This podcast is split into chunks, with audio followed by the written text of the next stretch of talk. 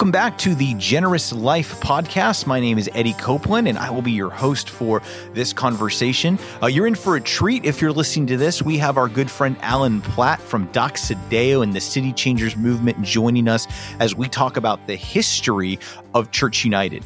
But before we want to get into that conversation, I was just uh, having an exercise with Lori uh, as we talk about the next 20 years of the National Christian Foundation of South Florida and our impact, where we were looking at the original visionary white paper, the, the dream paper that we wrote 20 years ago as a result of the Luis Palau Evangelistic Festival that came to South Florida. And here's what it says in the paper it says, seeing unity in the body of Christ. That was the bullseye of why we're like, we want to start a, a, Christian community foundation here in South Florida, is we wanted to see unity in the body of Christ. And here's what it says it says, We've seen our community come together like never before as a result of the Luis Palau organization. What happens to that incredible network of people and effort of unity when the festival is over? How can we build upon the efforts and contacts already in place? What a dream it would be if we had a permanent, bright, shining light in Broward County in South Florida via a Christian Community Foundation that's able to cr- cut across denominational barriers and serve the body of Christ and the community as a whole. I mean, I read that and I go, we are so bullseye in what God has given us as we chase after this invest, equip, and unite vertical, looking at the broader body of Christ, looking at God's people, looking at the church and going, what would it take for us to come together, marketplace leaders, donors, churches, ministry leaders, and ask the question, what could we do together that we could not do on our own? And what we saw in Beach Fest was those three things happening. We saw donors and marketplace leaders and churches and ministry leaders come together, and we saw the result of that. And now, 20 years later, we're asking the same question, and we're asking it specifically in the Unite vertical today, as we're joined by my good friend Alan Platt from the City Changers Movement and Doxa Deo in South Africa and across the globe.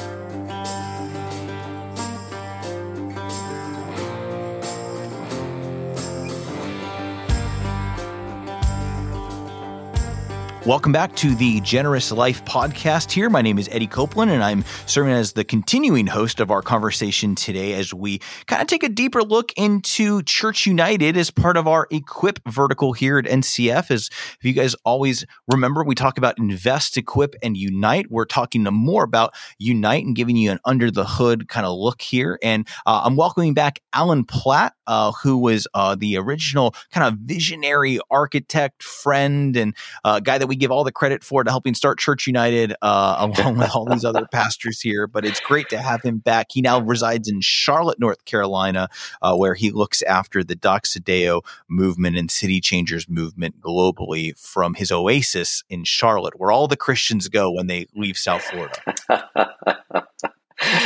yeah. uh, I uh, uh, came here to come and assist a, a new church plant and uh, but still so grateful that I have the opportunity to be in Florida very often and uh, to be part of the conversation of Church United is such a delight. Yeah, it's been a gift, Alan. And uh, you know what was so fun er- early on as, as as I think through some of those memories is you know I I jokingly say we we we give you the credit, but you were always concerned about the local church must get the win here. Like this is a story that was not really started by any one church, one key leader, but this was a, a, a result of what God was just busy doing over the last 30 years here in in South Florida via you know NCF and Sheridan House and Four Kids and crisis pregnancy work. And you can just think about if you trace even like the last you know in 10 year increments over the last 40 years you can see tremendous ways where the church the, the, the capital C churches ran towards crisis pregnancy ran towards the pro life movement ran towards homelessness and starting of you know uh, Hope South Florida and then foster care and Four Kids and Sheridan Sheridan House with with kids and moms. Like you see all these things, and then you ask the question. I remember early on going, but what would it look like to bring the church together for mission? And I remember that really catching my attention. And we've we've seen so much wonderful examples of causational unity, right? Unity around these specific causes, which is right and good. We need to continue to run towards these spaces. But you elevated the dialogue to those key leaders in the room early, early on, you know, seven, eight years ago, saying, what does unity for mission though look like? And Alan, why why was that so deeply in your heart er, early on? Well, you know, I uh, recognize that if we could understand God's perspective on cities, uh, there's a whole theological uh, framework that m- many people have not yet grappled with deeply, where you discover God actually has a, a purpose for environments where people have gathered together and constructed uh, life to function within the framework of what we would call a city. Um, and there is something of uh, that understanding that feeds into the the framework of churches asking the question, what is our role within the context of this construct called the city? And um, I think you know uh, it's true that that the church has in the past had moments of extreme grace and and manifested you know uh, the goodness of God in times of crisis or even as you've mentioned in causal engagements. But what if we started to dream about the flourishing of a community uh, you know, I'm I'm taken back to the story of uh, the people in Jerusalem that uh, they thought Jerusalem was the final framework of God's expression. And uh, there was another city. It's actually uh, interesting to do the study right from Genesis all the way to Revelation. The antitype of Jerusalem is Babylon. And the people of Jerusalem hated Babylon. They despised Babylon because it had a framework that was so human as opposed to Jerusalem that was framed around the way God wanted to order society. And uh, then the unthinkable happens. You know the story how the Babylonians come, they conquer Jerusalem, and they take the people of Jerusalem, uh, you know, uh, close to a thousand miles away to Babylon.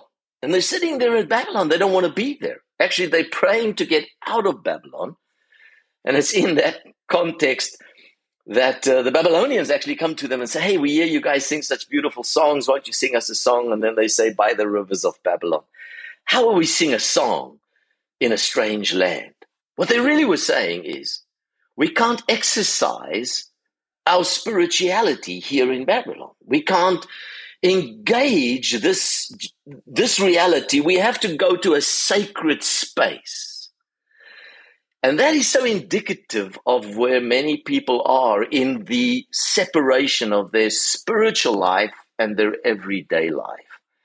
But it's in that context where we know the prophet Jeremiah speaks, and it's so well documented in Jeremiah uh, 29 where he says, listen, now this is what you need to do. Stay here, plant, plant trees, build houses, marry off your children, live in this context, but seek the shalom, the wholeness, the peace of the city to where I have brought you captive. That must have rocked their world to think that God actually put them in that space.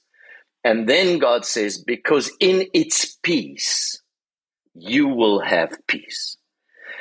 And this is one of just the principles that drive this understanding. God puts us as his people within the context of a very real world that has spiritual lostness, it has social pain, and it has uh, systemic brokenness.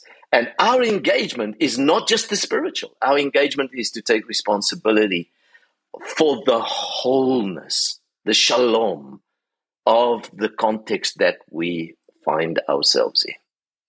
Yeah, that's so good, Alan. And you know the the the the dichotomy of what you're talking about there reminds me of a lot of dinner table conversations that I've I've had over the years. You know, just with various leaders and just great concerned Christians saying, if we could only just get back to the way it it was, and if we could only just you know do this, and then that will change. But I mean, yeah. what what you're really putting on the table here is if the church is in exile if God's people are really in a modern day Babylon here in South Florida, then what does it look like to be like the men of Issachar who understood the right. Babylonian times and knew what Israel should do?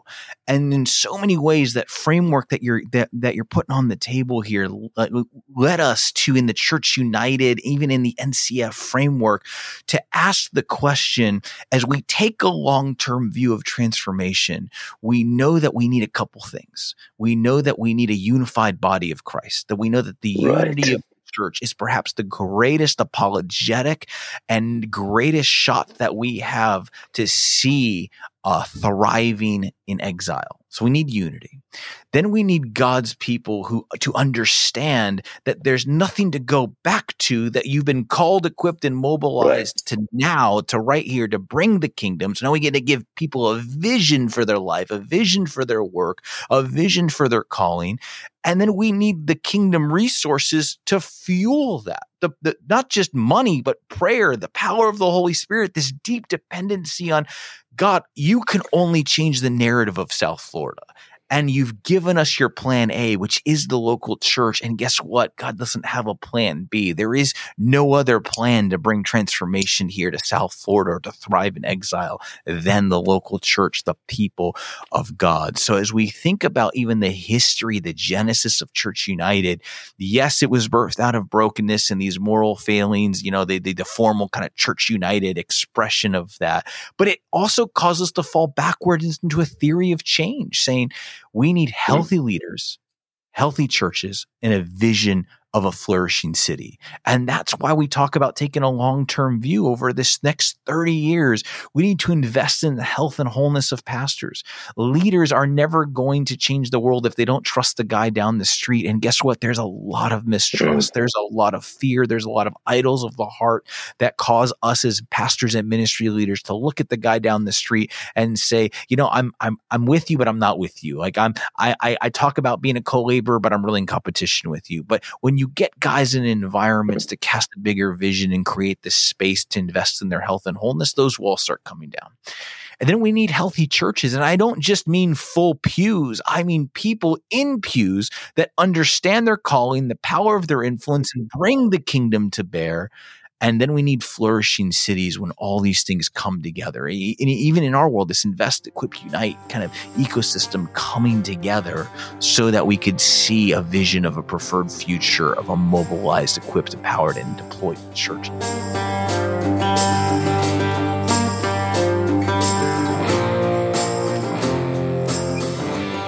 Thanks for tuning in to the Generous Life podcast. It's been a pleasure having this conversation with you.